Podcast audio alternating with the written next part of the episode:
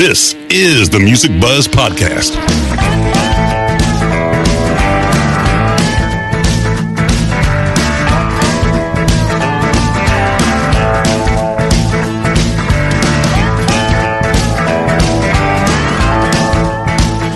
Music Buzzz podcast features candid discussions with and about those behind the scenes in the music business, including industry veterans representing the segments of musician, design, and live. All three Music Buzzz podcast hosts have spent their careers working with the biggest names in entertainment and have been and are still a fly on the wall. Dane Clark as the drummer for John Mellencamp's band for over 20 years and various solo projects. Hugh Syme, a world-renowned graphic artist for the biggest names in music and the corporate world. Andy Wilson, an award-winning marketing and public relations executive with over 20 years of combined multi-level entertainment industry experience in the music and sports business. Now let's buzz. Hello and welcome to the Music Buzzz podcast. I'm Andy Wilson, one of your hosts, along with Dane Clark. Hey, Dane, how's it going? Hey, Andy, how you doing? Awesome. And also Hugh Syme. How you doing today, Hugh? I'm well, thank you, Andrew. Thank you, thank you, guys. Hi, As Hugh. always, so we have an awesome guest today. As always, we have great guests. Uh, Dave Burgess, the legendary Dave Burgess from the group The Champs. Um, after in, an incredible 62 years, topping the Billboard Pop and R&B charts with a Grammy Award-winning song "Tequila." I mean, that song alone has been in so many movies, TV shows. I actually, when I told my kids we were going to talk to Dave, I said, you know, the song Tequila, and they all started humming it. And, you know, my kids range from like little bitty kids all the way up to 16.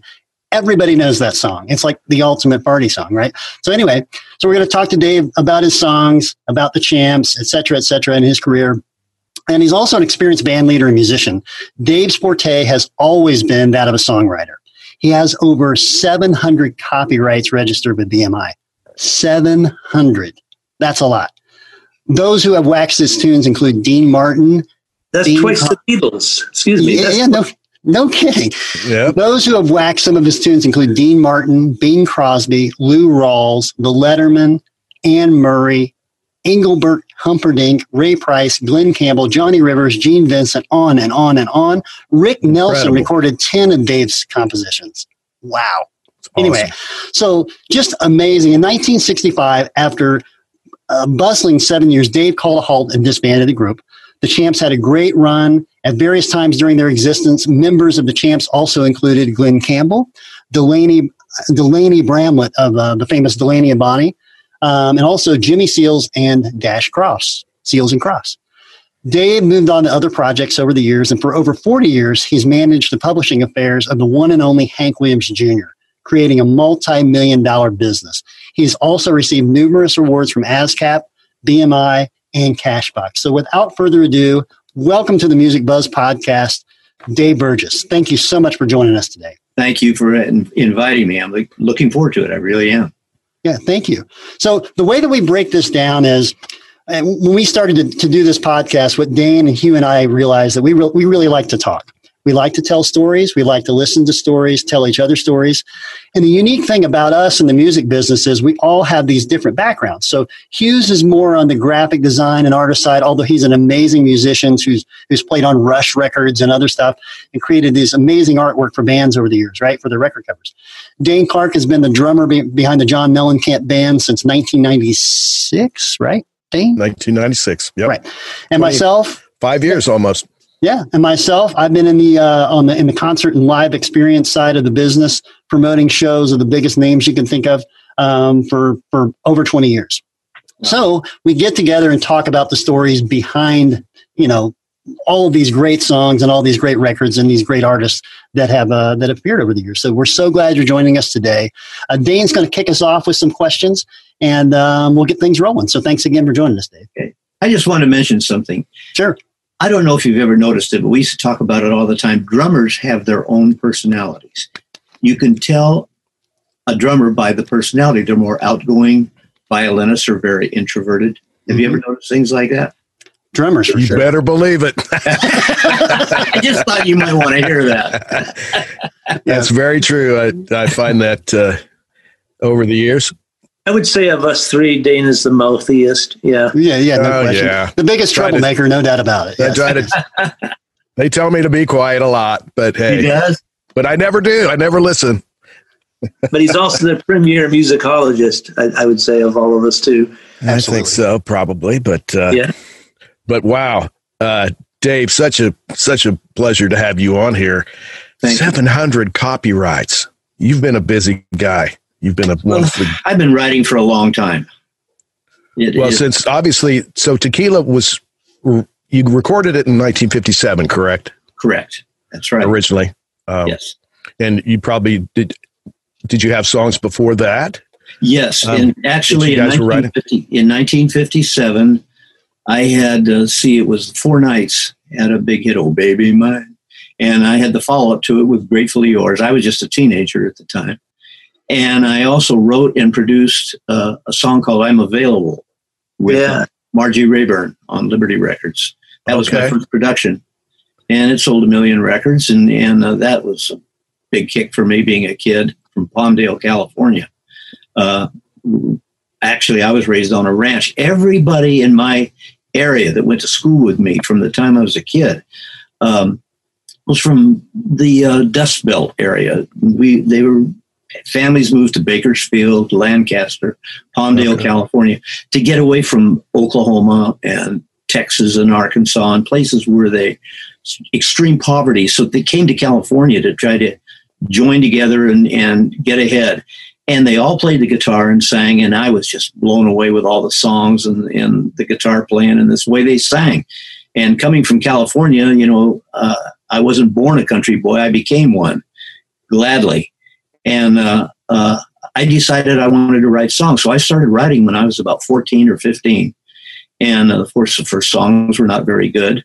And uh, then when I was uh, let's see, I guess I was 16, a radio station opened in Lancaster, California called KAVL. And I heard about it and I thought, I would love to be on the radio. And that would be a big kick. I'm still going to high school and it would be a fun thing to do. So I called the uh, station manager. His name was Herb Comstock. And I said, I write and sing and I live in Palmdale. I'd like you to hear me and maybe you could put me on the air. So he said, Well, come on down to the station. So I did. Took my white harmony guitar and I sang a couple of songs for me. He put me on the air immediately, and the phones lit up. So he said, "You want your own show?" I, said, I would love to have my own show. So they gave me a thirty-minute show every Sunday afternoon after church. So I did that for a while, and I thought, you know, I should be making something doing this. So I went to Herb and I said, uh, "Can you get me a sponsor?" And he said, "You're too young to sell commercials." And I said, "Well, uh, give me some contracts, and I'll go sell myself." So he did, and I went and I got a Siemens, Gettys, Lincoln Mercury, and Lancaster. I got my school clothes from Herman Gold's Fashion Tailors in Lancaster. Uh, I got a, optometrist to sponsor 15 minutes, and somebody else. Oh, Bud and Carpy's Chevron gas station in Palmdale give me gas from my car, and I made a few bucks. And it wound up being an hour, then an hour and a half, and uh, from that we went on to a little club in uh, Mint Canyon, California, and we were there five nights a week while I'm going to school. And at age 17 in my senior year, I signed with Columbia Records. And uh, I was all excited and thought, oh boy, this is going to be great. I'm going to be on Columbia Records. And uh, got my contract. I had a manager, Gaby Lutzenheller, who had Lawrence Welk and Liberace and Johnnie Ray and a bunch of people. And uh, I was making my demos at Gold Star. I was the first one ever cut a hit at Gold Star Records in, in uh, Hollywood. Wow. And uh, I'm Available was the first hit that came out of there, actually. And uh, of course, you know, that became the number one studio in the world. It was just sure. yeah, hit, absolutely. monster hits. Yep. The wall of sound came out of that studio, actually, with Stan Ross. And uh, I was glad to be a part of the beginning of that. Um, anyway, they did a record with me. Some guys came in from New York and did a record with me, and they tried to make a Frank Sinatra out of me, which I was not. And I didn't want to do the songs. And I said, These are not my kind of songs. And they said, Well, just do them. We'll produce you and tell you what to do, and it'll be fine. Well, I did what they told me. They put the record out, and it dropped like a rock. And uh, so I, I was disappointed. But then, you know, they say things always happen for the best. I went back to Gold Star and I was doing some demos, and there was a young fella in the uh, studio room, and he, I mean, the control room, and he said, uh, he came out after, uh, after I finished my first song, and he said, Do you have a manager? I said, No. He said, Do you have a publisher? I said, No. He said, Do you have a record deal? I said, No. He said, Well, I'm all three. I'm with Gene Autry. And his name was Joe Johnson, and, and a very clean cut, nice looking guy. And I figured, Gene Autry, wow. I said, I, I'm happy to do whatever you need me to do. I'd love to be with with, with Gene Autry. That would be a big thrill for me. He's my idol. So uh, they gave me all those contract contracts, all three publishing, management, records deals, everything. So I was the first artist signed to Challenge Records, which was Gene Autry's label, and uh, put out a couple of records, one with Jerry Wallace and one with me. Uh, I had Maybell going up the charts when Tequila came out. It killed Tequila killed Maybell dead. In fact, it killed everything because they put everything behind Tequila. They could see what they had, hmm. and Tequila uh, was a strange way it was recorded. Uh, there's been a lot of stories from a lot of different people about they were there, the, how it was done at the end of a session. All those things are not true. Uh, I had heard raunchy, Bill mm, sure, and I loved that record. I mean, I thought that was the greatest thing I'd ever heard. So I said I'd like to write a song like that. So I went back home and I worked for a couple of weeks and I wrote a song called "Train to Nowhere." Played it for my manager. He said, "That's great. Let's record that." And I said, Well, I, I, don't have a band. He says, Well, we'll put a band together for you. He says, I heard a sax player. Uh, his name is Danny Flores, He's been playing in bars and strip clubs all up and down the West Coast. He says, Let me take you out there and hear Danny and see if he's what you're looking for. So we did. And boy, he was exactly what I was looking for. What a talent. And uh, so I asked him if he'd like to play on my record. And he said, Sure. And I said, Okay, let's meet at 6920 Sunset Boulevard. That's Gene Autry's building. And uh, we'll rehearse it, get it the way we want it, and we'll set up a session. So we did. Called the manager in. He came up. He heard it. My also my A and R man produced my records. The sales manager and the national promotion manager. They all came up and they heard Train to Nowhere and they said, "That's great. One problem, Dave. We've got to have a B side, something on the other side." I said, "Give us a half an hour. We'll come up with a B side." So I started playing this riff on the guitar. The guitar player started playing this ticking sound, and Danny Flores started playing this melody. I don't know where it came from. We later found out, but at the time it just worked. And uh, so Buddy Bruce, uh, the guitar player, said, I have an idea for a bridge. So he showed me this da da da da. I said, That's great. Danny, are you happy with that? He said, Yeah. And I said, Why don't we stop at the end of that? Danny always carried a flask of tequila with him. And he talked like this, you know, man, I, uh, he had a real whiskey voice. So I said, Why don't we stop and let Danny say tequila? It just might be funny. So we decided to do that. Called everybody up and they said, come up and hear it. And they said, that's great, great B side. So we went in and recorded. And of course, in those days, you, uh, you did a three hour session, as you guys all have been aware of. Yep. You could do four songs. We spent two hours and 55 minutes on Train to Nowhere, did one take on tequila. He said, that's good enough and here we are. Wow, that's great. The B side. yeah, the B side. B side, wow. one take. Wow. Yeah. yeah. And somebody, you know, the Train to Nowhere was going up the charts. It was doing great, and then um, there was a disc jockey in Cleveland that happened to flip the record and listen to it, and he said, "That's great." So he he called a band member, a, a friend of his by the name of Eddie Platt, and they came in and they recorded Tequila and put it out on ABC Paramount, and it took off. It started going up the charts. They played it at that station. I can't remember what station it was. It was the big station in Cleveland, though. Uh, I'm sure you guys remember, in, for a period of time in the 50s and 60s, sometimes stations would play one song for 24 hours, nothing else. That's all you would hear. Hmm. Uh, so the station across town took our record and flipped it over and played it for 24 hours straight. So that's all you heard in Cleveland for 24 hours was tequila. And ours took off. Eddie Platt's went in the charts, but it didn't, ours surpassed it. And it was at that time, it was the fastest number one record in the world ever.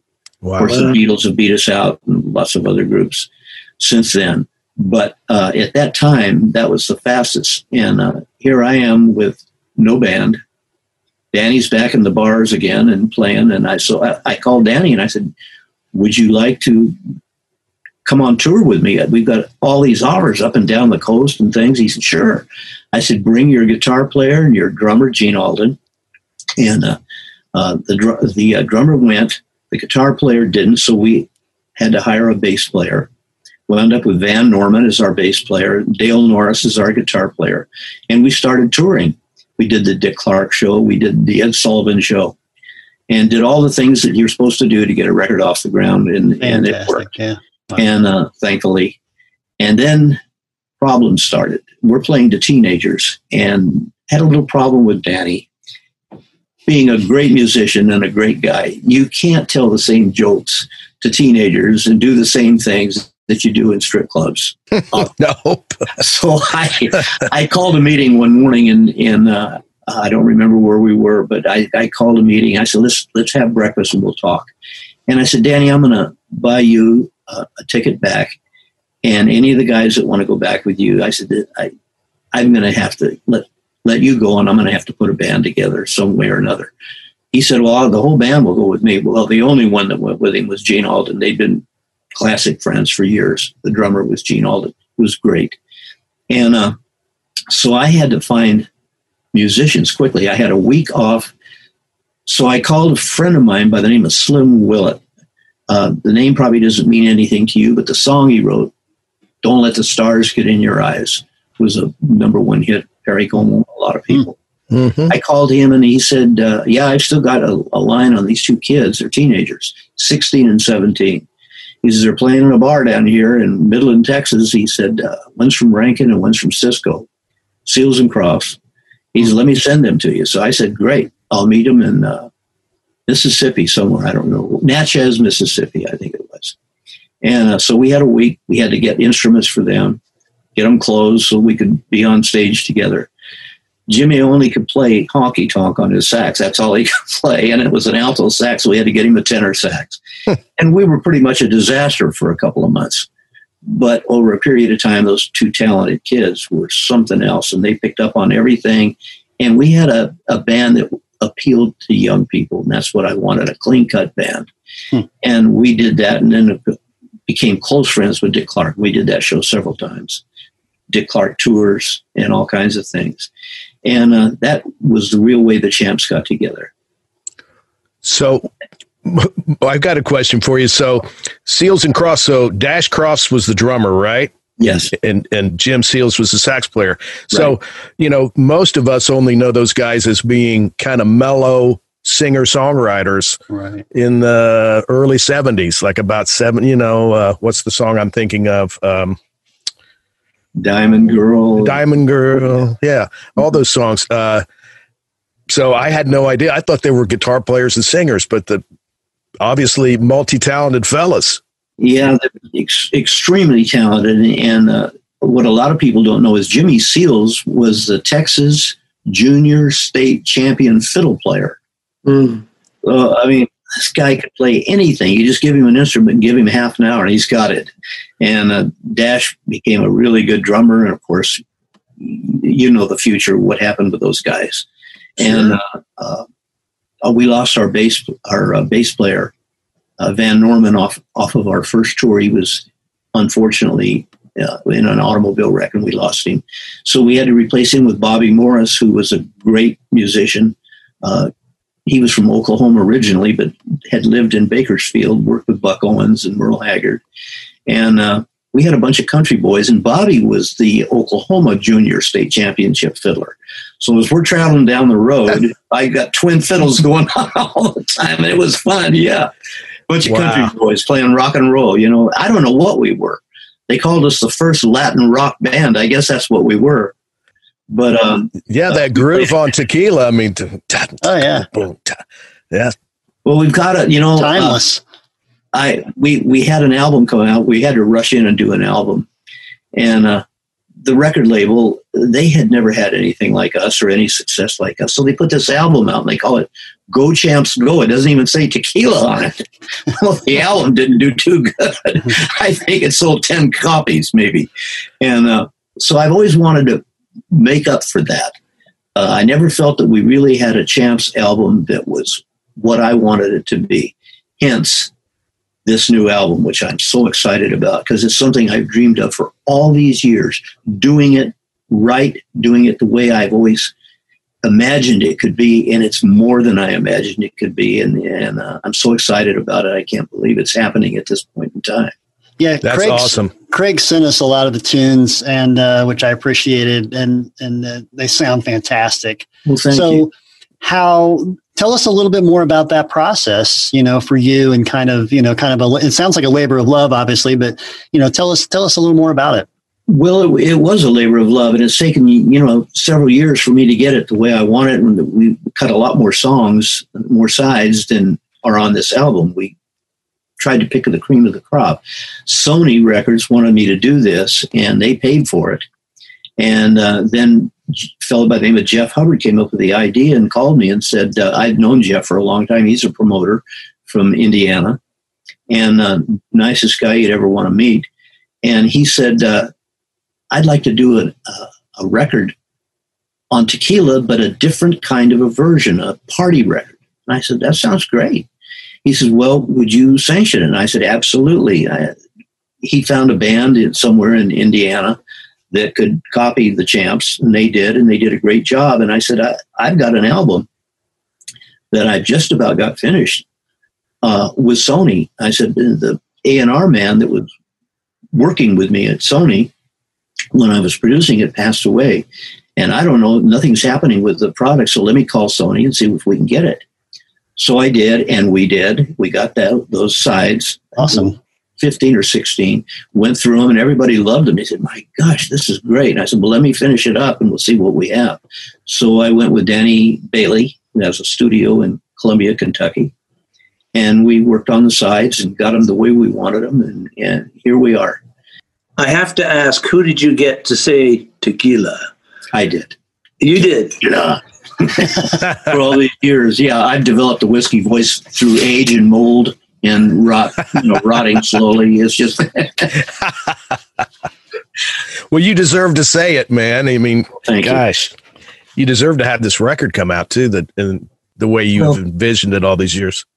Thank you. Uh, you know, uh, I only hope that everybody enjoys it and likes it as much as I have uh, enjoyed producing it because uh, I think we got what we were after, and, and I hope so. I was reading online just you know about this you know to keep on the theme of the tequila theme a little bit longer here, but um, you know the song's been in like I mentioned earlier countless movies and TV shows since 1958. Everything from Family Guy to Happy Days to Miami Vice to Cheech and Chong to Hairspray.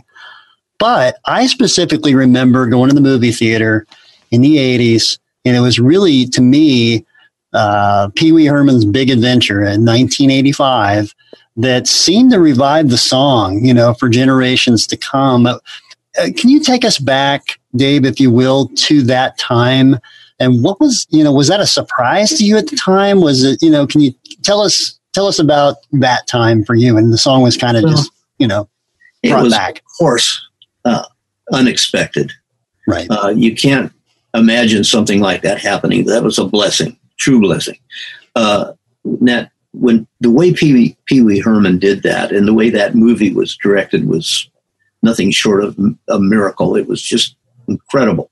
And everybody from kids to adults, I don't know anybody that ever saw that movie that did, didn't love it. And uh, still going today, strong. And it did. It gave tequila a whole new life. You know, uh, interesting note uh, Jose Cuervo put some money into tequila when it first came out. I and they bet. told us that their sales went up 600% when tequila came out. Wow. 600%. Oh, Wow. Isn't that incredible? That yeah, sure is. six hundred percent. yeah. You should reach out to George Clooney, who actually um, he invested in a company called Casamigo some years ago. He was bringing cases of tequila back for friends from a family that he knew down in Mexico, and the border kept saying, "Are these personal or are you importing?" And he got so tired of being asked that question, he eventually invested in the, the tequila company. His signature is on the label. I could see George Clooney having a, a commercial with that song as the backdrop. hmm We've been working on a commercial idea for a, another tequila company. Uh, it's not set yet, but I've never used my name or, or the champ's name uh, or even tequila as a commercial with all three entities together ever. Mm. So I want to. We're we're thinking about doing a commercial right now for somebody, and uh, uh, we've done a demo on it already. We actually used Taco John's for the first commercial that we used. A friend of mine was uh, a franchisee with Taco John's and asked me to do it, and we did it. That didn't work out because the franchise something happened, but um, it worked out with the commercial, and it works really well. And uh, I think we'll probably be doing a commercial pretty soon.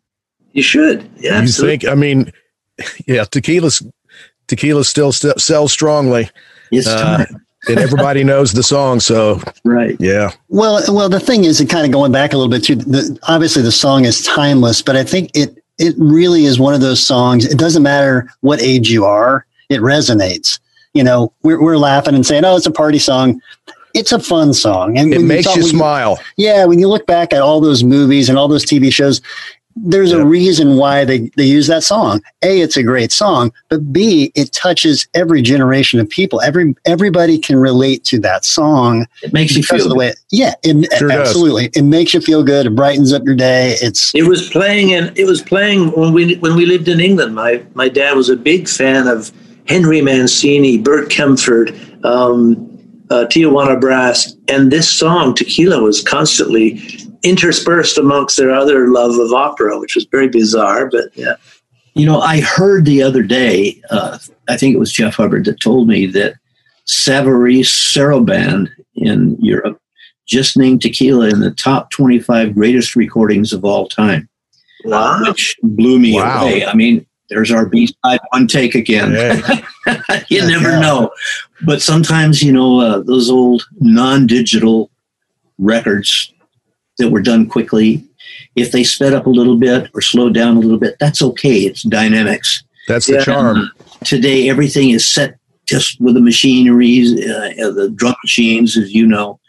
Uh, I prefer the drummers and the guitar players and the keyboard players being live.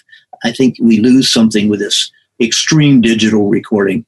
And sometimes the analog is better. And that's that's why I think people are going back to the vinyl again. Yeah. That very reason, you know. Mm-hmm. Well, you you came from that era of Glen Campbell and the Wrecking Crew and all those people who would never dream of working with Pro Tools or with digital. Right, exactly. And speaking of Glen Campbell, uh, what a lot of people don't know, uh, I wrote ten songs for for Ricky Nelson, uh, some of which I wrote with Jerry Fuller, and some that Jerry Fuller had other songs that he wrote for Ricky Nelson that were successful. His TV show, at the end of his show, he'd always sing a song. Right. Well, the first first hit we had, uh, Jerry Fuller wrote was called "Traveling Man." Oh yeah, wow. I remember that one. Yeah, it's a great song. Thing at the end of the show, and the next day the record was a million copies. It was incredible. But Glen Campbell and Jerry Fuller and I became the vocal group behind Rick Nelson after Traveling Man on through all the rest of those hits up until he moved to, to uh, Decca Records. But everything he had on Imperial, we were the vocal group and you know, we had a lot of fun. Uh, show up at radio recorders, they'd call a session and they play the tracks and say, come up with some arrangements. So Ozzie would come in and Ozzie was running the show. And oh, guys, now what I want you to do is just take these songs and, and record them, and I'll come back in three or four hours and I'll see what you've done. So we'd say, okay. So we put our voices on and get everything ready. And about four o'clock in the morning, Ozzie would show up and Rick say, oh boy, here he comes. And he'd listen and he'd say, uh, well, that's good. I like what you did, but I think maybe you ought to do them over again. Maybe you could get something a little different, a little better. Okay, Ozzie, we'll, we'll that's helpful. yeah. So he'd leave and we put him on again, and then he'd come back, and the sun was already shining, and he'd say, uh, "Let me hear what you've done now." So we'd play it back for him. He'd say, "You know, guys, really, I like what you did the first time better. Forget everything I said. Just scratch the second group." And we'd say, "Fine, we get paid twice." you there know? you go. Yeah. You do a good Ozzie Nelson, by the way. Thanks. I was around him a lot. I had a lot of respect for that man. The whole family was just incredible. I get calls a lot for, for interviews about Rick Nelson. And through the years, I've learned there's one thing I have to say be, before I do it. I say, look, if you're wanting dirt on Rick Nelson, you got the wrong guy. Mm-hmm. Because I never saw Rick Nelson do drugs. I never saw him drunk. I never saw him doing anything other than being Mr. Clean Cut that you saw on TV. He he was a clean cut guy, and uh, his wife was delightful. And they used to come to our house. We'd go to their house, and uh, we were good friends. And and it's just what a loss, you know. That, Yeah, yeah. No question. yeah. Well, one of these days they're going to do the Rick Nelson story. I mean, it's it's the right way, and it will probably be a big hit movie because if he was still alive today, I think he'd still be making hit records. Well, there, there seems to be a resurgence about that era. I mean, they're doing a movie with Tom Hanks and uh, about the Colonel and and and uh, Steve. Um, what's his name? The the, uh, the writer. Uh, I'm working with him too. The the Elvis Presley uh, comeback special producer, Steve Binder. I'm actually doing the book right now with Steve Binder, who's the producer and director of that show. But there seems to be a resurgence of that the interest in that time. You know, it doesn't surprise me that they would do a Rick Nelson story. They'll probably go all the way back to Ozzie and Harriet and the brothers. You know, you mentioned Elvis. My my wife, my wife and I have been married sixty years now. Congratulations. Yeah, Thank you. congrats. That's She was only 15 when we met, and both in Hollywood. Uh, she had her friends, and I had mine. We were, they were pretty much all in the music business or in the entertainment business in some way or another. She was a dancer. That's how we met. And uh, uh, she did three movies with Elvis uh, Viva Las Vegas, Blue Hawaii, and Kissin' Cousins. Wow. Elvis invited us to his birthday party in Las Vegas, and we flew up there with Tom Jones and his wife. That was Wow. We can And, stop uh, there. Yeah, that's fantastic. Nice talking to you, Dave. incredible night. I'll tell you. Wow. And Elvis was an ultimate Southern gentleman. He played the piano while Tom Jones sang. He, he didn't want to sing in front of Tom Jones. Uh, Really? That blew me away too. You know, Yeah. he was just a gentleman. Yeah. And, uh, So cool. So looking, I got to ask Dave. You when I when I read your bio originally, and I you know I touched on it on the front end of this, seven hundred copyrights. You know, can you talk to us a little bit about the songwriter aspect of your life and just Sure. that craft? Because clearly you've had major names and major success and, and people that have that uh, that you worked with, but talk to us about the craft in general. Well, songwriting has always been my passion. Uh, I'd rather do that than anything I can think of. It's uh, I started writing when I was a teenager, as I mentioned before, and I'm still writing today. In fact, I think I'm writing more today than I ever have. I'm more critical of my songs today. I've learned how to hone my craft a little bit. I think. Um, when I was on the road with the Champs, I was missing my wife. We were married. She's doing movies and things and television shows and commercials and here I am out on the road. We're missing each other, and and uh, so I wrote. I sat down and I wrote a song called "I'll Be There When You Get Lonely." Wrote it to her, never thinking that anything would ever happen for uh, with it. And anyway, Ray Price recorded it. It was a hit for him. It's in his greatest hits album. The Commodores did it. Um, Jo Stafford recorded it. Mitch Miller produced it with Jo Stafford. Wow. Um, there's been quite a few versions of that song. You know, that's something that I've noticed that's missing today when you wrote a hit song in the 50s, 60s, and sometimes even into the 70s, and somebody would go in to do an album, as you would probably recall, they would want to record, record a current hit uh, because they wanted uh, uh, titles in the album that people would recognize, recognizable titles, they call them. And so they record your song. You might get 10, 15, 20 recordings of your hit song. Today, that doesn't happen Mhm. much Right. once in a while, but not as much. That's Right. unfortunate because uh, there's a lot of stuff in albums that you've probably noticed. The lead song will be a hit, now maybe one more, and the rest of it is uh, self indulgence, let's say. Uh, and that's a shame because those songs, we're missing some of those great songs. Not that there aren't some great songs being written today. I'm not saying that at all. Some of these new writers are the most talented I've ever heard. Right. But uh, we need more Kris Kristoffersons Yeah. Mm, Oh, yeah. sure. write No those kidding. songs that you just put on my cleanest dirty shirt. What a line. Yeah. I love what they call wow lines in songs. Warren Zevon, Mhm. people like that. Yeah. So, wor- wor- lyrics or music first for you? Lyrics. I, idea, you know, uh, you can write songs all day long and they can be a hit. I'll give you a good example. You can take the greatest singer in the world, put him in the studio with a bad song, and nothing's going to happen. Mm-hmm. take somebody who can barely carry a tune take him in the studio with a hit song, produce it right, and you can have a number one record. May not have another one, but you'll have one. It's the song. Uh, yeah, it's a great Yeah. artist to keep the, the track record going, but it all comes down to the song and great lyrics that touch people's hearts and melodies that are re- memorable melodies that you can't get out of your mind that wake you up in the middle of the night and keep you awake. Mhm. That happens to me all the time. Also, I've had some strange things happen, and I've talked to other songwriters that have had similar situations. I woke up in a motel room one night, and I had this great idea for a song, and I grabbed a pen and I found a piece of paper there in the motel, and I wrote a song, melody, words, everything. Put it down, went back to sleep, woke up in the morning, looked at it, and I never changed a note or a word Yeah. sent it to uh, it was recorded by a bunch of people, but uh, Hank Snow, uh, I can't even remember all the people that did it. Um, uh, it was called "Love Is So Elusive," uh, and and I don't know where it came from. Those are things that we can't explain. I mean, in my sleep, uh, that's kind of weird. You've produced some pretty remarkable people as well, haven't you? Well, I've been fortunate enough to, yes, I have some remarkable, talented people that I've been able to work with. Uh, Don McLean. I did six albums with Don McLean during the period of time for the seven years that I managed him. And uh, Oh, I can remember mastering his greatest hits album.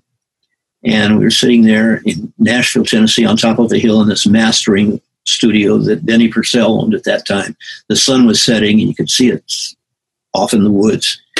it was filtering down through the trees, and Denny said, Can you imagine anything being better than listening to Vincent watching that sunset on top of this hill in Nashville? It was just a magic moment. Don is not only a great songwriter, but a great singer. Yeah, And I enjoyed doing all six albums with him. I bet. And I understand he has a new album coming out too, which I'm happy about. That's good.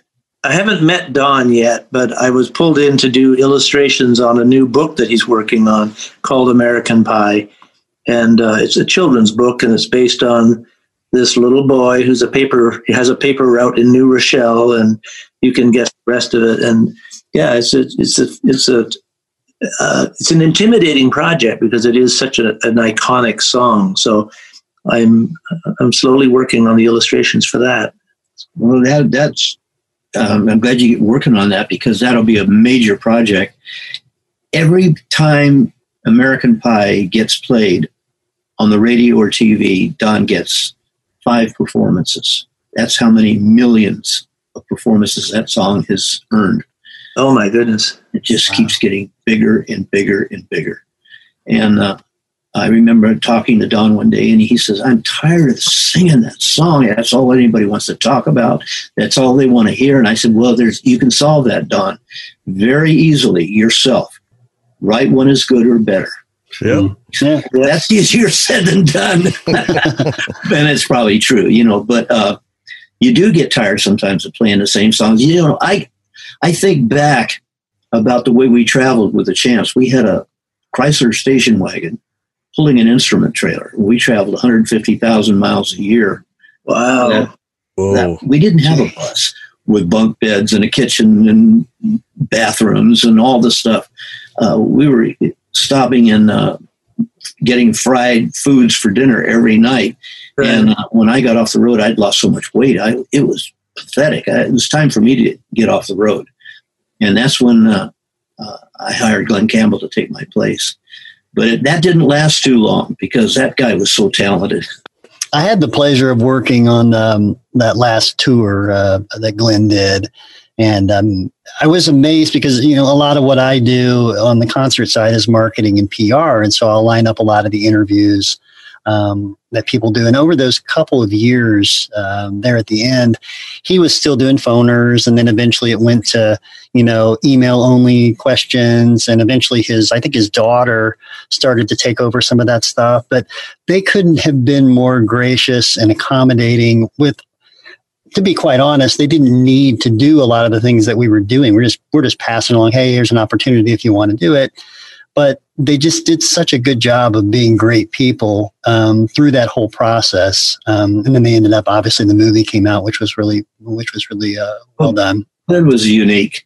Uh, Yeah. You know, uh, when my wife and I decided to become parents, and we had two children, we moved to Montana. We left California and moved to Montana, and we had a ten-party line up there. That to people that don't know what a ten-party line is, that's mean when your phone rings, ten pe- people answer the phone, pretty much. And uh, so Glen would call me. He was doing True Grit with uh, the Duke, Yeah. and he Yep, called me every night and he'd tell me about what happened that day. And he says, Boy, it's just the director is just giving me, uh, was it Peckinpah or one of those big directors? He said, It's just giving me all kinds of trouble. He says, I don't know what to do. He says, He tells me to bring my voice down. He, you know, Glen, talk like this. Hi, I'm Glen Campbell. And uh, he says, My voice gets high. And he says, I'm riding my horse alongside the Duke. And he said, I look at him and I see the Duke. And I'm supposed to say, uh, my my lines, and he says, "My voice goes back up." And he says, "They the whole scene again." And he says, "They're blaming me for everything." And I said, "Well, Glen, just forget it's the Duke, uh, and and uh, just do what the director says, and you'll be fine." Which he did, and uh, he didn't do great in the movie, unfortunately, but it was okay. But um, there's so many Glen Campbell stories that I could tell you that it just went on and on and on. Glen was a character. I had the good fortune of seeing, I was on a boat to the island off the coast of just across from Toronto, and they, they used to have the Mariposa Folk Festival in Toronto. And I was on a boat with Joni Mitchell. Um, not personally, I was just staring at her and, and, spe- and, and speechless. But we, when we got to the island, another boat arrived. It had Bob Dylan. It was quite the day. Bob Dylan was there. Joni was there. Um, Bruce Cockburn was there, Vassar Clements was there, Johnny Hartford and Glen showed up. So it was it was quite a day. Yeah, Yeah, and, they, I'll bet. and they were just playing in little tents, just like Vassar and Johnny played together, and they were just there was about twenty people standing around watching them. It was very personable. Hmm. I'll never forget that day. Oh, yeah. those are kind of things you never forget, and and it's amazing when you get that much talent together, how much one talent plays off of another one, and it just gets bigger and bigger. And if you can be be involved in a situation like that, what a thrill! And that's something like you just said, you never forget. Yeah, well, I was a spect I was a spectator, but still, yeah, I didn't have the good fortune of playing with them like you did. But yeah, Well, uh, it was good fortune. I I remember one time I was called for a session with. Uh, uh, the new Christy Minstrel Singers in Hollywood. I don't know if you remember them or not. Mm. Sure. They Yeah. had big hits. And uh, they called me in. I played on a demo. I played my little Martin guitar on a demo, and and uh, they called me in for the session. And I didn't know what I was supposed to do, but I got there, and I see two guitar players sitting in two seats, two chairs, and there's a chair in between them, and I'm supposed to sit in that chair. And I look at the one, and it's Barney Kessel. Oh, ah, wow. The other one's Great. Laurindo Almeida. Oh, wow. And I just I withdrew into an eggshell, and I said, "What am I doing here?" And they said, "We can't play that lick that you played on that." I said, "It's so simple." I said, "I don't even remember what I did." And they played it for me. They said, all you have to do is play that lick again like you did on the demo." I said, "Okay." So I did, and uh, that was a big thrill for me to get to just be in a studio with those guys because Sure. uh, I was a wannabe guitar player. I still am. And uh, to be with the two world's greatest at that time, I guess, was great. Uh, another story that you'll get a kick out of. I mentioned my wife was a dancer. She had a manager by the name of Mel Shauer. This is going to blow your mind. Uh, Mel invited us over to their house in Beverly Hills for dinner one night, and there was Les Paul and Mary Ford. Oh, wow. Oh, Yeah. jeez. too. So we had dinner, and Les said, Dave, he says, I got to tell you, I love your record. It's just great. And I said, Well, I love all your records. They're just great. He says, I happen to have a prototype of a new guitar that I just designed in the trunk of my car. Would you like to see it? Mm, I no. said, I would love to. So he went out in his car and he brought in this new gold Les Paul model prototype. He said, play it and see if you like it. And I did. And I said, that's a great guitar. He said, it's yours. He's taking it with you. it's yours, my present to Wow. you. He's Wow. take it on the road and play it. Well, I didn't know what I had in my hands at that time. Nobody would have known. But I played that guitar for six months, and I used to move quite a bit on the stage, and it kept rubbing my hip bone here. Uh, it was a heavy guitar, and so I put some foam pad on the back, and and and uh, that didn't seem to help. So I finally put it back in the trailer with the other instruments, and I got my old Gibson out, and I went on playing my electric Gibson. You know, I gave that guitar to somebody. I don't know who I gave it to, even, but it's worth. Oh. Somebody told me about a million dollars today. Oh my goodness. oh, at least probably. Eas- easily.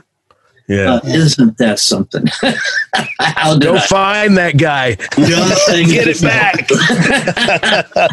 I have want it back. Yeah, I want it back. If I only knew who I even gave it to, I would like to congratulate him on. you never know the destiny of those those pieces of memorabilia. I had a good friend, a musician from Toronto, record at Ringo Starr Studio in Wales at one point, and in the cloakroom was a drum skin that said the Beatles on it, and he thought, "Oh, that can't be." You know, he looked at it and thought, "Could that possibly be that drum skin?" And sure enough, it was the Ed Sullivan drum skin. Oh boy! It sold recently. It sold in 2015 for 2.7 million dollars. Oh The drum skin. Yeah. Hmm. yeah. Wow. So, Dave, for over 40 years, you've managed the publishing affairs for Hank Williams Jr., right? Yes. Can you tell us a little bit about that?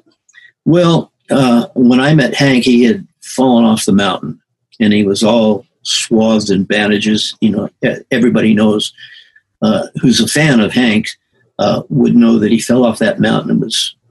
It's amazing that he's still with us. Uh, Hmm. He was so in such in bad shape, and uh, he said he wanted to start a publishing company. Would I start it for him and run it for him? And I- this was in 1976. And I said, yes, I would love to work with you and, and do it. And we did. And uh, we've been together ever since on a handshake. Hank is one of the most amazing Awesome. people I've ever met. If there's nobody more loyal than Hank Jr. and more talented, my gosh, the songs that guy's written. Mhm. In fact, I have to tell you, uh, I just did the biggest close, the biggest deal I've ever done with Subway on uh, Monday Night Football song for Hank Huh? major Hmm. deal. It starts this year, and then they have options for for uh, next year too. Uh, uh, all my rowdy friends is of course a song that's used on Monday Night Football. They just change the lyrics around a little bit. But uh, how do you beat that song? hmm That's uh, Mm-mm. that's a standard like American Pie. Oh, yeah. Sure. Oh yeah. uh, and he has songs that that probably most people don't know about. There, the title song of one of his albums called "Lone Wolf." That may be my favorite song Hank's ever written, and I've tried to get people to agree to, you know, with me on, and record that song. But uh, one of these days, I'll get somebody to record it. But it's great. We have uh, Josh Turner right now has a big hit on one of Hank's songs called "Country State of Mind," which was number one with Hank written by Hank and Roger Allen Wade, two great writers. And uh, it's been a pure joy to work with Hank. Yeah, he. I've I've worked on a lot of shows over the years with Hank on it, and like he'll be on tours with Kid Rock, and you know, Kid Rock live. You know, love him or hate him, is an amazing live show. And Hank Jr. He can stand up there and, and open or close a Kid Rock show. That's saying a lot, you know. Well, you know, Kid Rock, if you talk to Kid Rock, he'll tell you that his inspiration for being in the music business was Hank Jr. Hank was appearing in Detroit.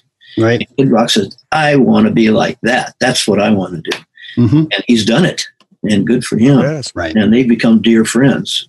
So, Dave, you know, all of these many years that you've been in the business, various aspects, you know, you've got one of the biggest well known songs, you know, in the history of music, but also all of these other different, you know, roads that you've traveled down. What is, what drives you in this business and what advice would you give people today that want to be in this business, whether a musician or any aspect? Well, you know, I don't want to sound corny because I've heard people say what I'm going to say before. It's not unique to me. But if you have a dream, there's something you love in your heart, don't let anybody talk you out of it. I remember vividly when I wanted my first guitar and I wanted to write country songs and be a country boy. my mother said, No, no, no. You're going to play the piano if you play anything, and you're not going to write country songs. Well, I'm glad I didn't listen to my mother that time. Mm. Uh, and she later came back. She said, Boy, was I wrong about that. But uh, follow your dream. Uh, if you have a dream, you want to be in the music business, do it. Just hang in there. But most importantly, pick those people that inspire you, the most talented people you can think of, and and play off of their talent. Learn from them. Uh, never stop learning. I learn something every day of my life. Um, I hope I never stop. Mm-hmm. Uh, I'm not even close to where I would like to be. Uh, and that's good because that inspires you to keep reaching for a higher star, right. uh, a bigger level. That's and the artist. That's the artist in you. It's it's uh, creative uh, people are that way. I think actors, writers, singers, painters. Uh, we all try to be better and extend ourselves and extend our talent. And if we don't, it's sinful because God gave us this talent. We should hone it and appreciate it and do the most with it. Amen. One of my, you know, my, my main process in life is to design album covers. I've often wondered when you are a, a dedicated singer songwriter such as yourself, do you ever think about image? Do you ever think about what a good cover should look like? Or have you seen covers that you really enjoy um, for their shelf appeal, for how they, they re- reached you when you first saw them? Or do, do you think the album cover is just so secondary to what you do because the music is all important? Well, I think the music is all important, but equally important is the tremendous artistic design from some of these people like yourself who uh, put our albums on the market. You could have the greatest album in the world with bad design and nobody's going to look at it. I mean, that's a that cuts both ways, though. I, that, that does cut both ways, yeah. Well, thank you so much, Dave, for joining us on the Music Buzzz podcast today. We truly appreciate your time. Uh, we want to encourage everybody out there to look for Tequila Party, the new album that's out, vinyl, etc. And um, we're going to end the show by playing Tequila today. And just want to thank you so much for your time. Wish you nothing but the best of luck um, as you, you continue thank your you career. so much for inviting me. I've enjoyed being with you guys, and and uh, uh, you're an inspiration too, all three of you, because you're all very talented, obviously, and have done some great things. And it's my pleasure, believe me. Oh, it's our pleasure. Great to talk to you, Dave. All the best in your next projects. Thank you. And yeah, you, man. Thank you. Keep cranking it. Keep cranking. Oh yeah, we're gonna keep cranking. You bet. Thank you.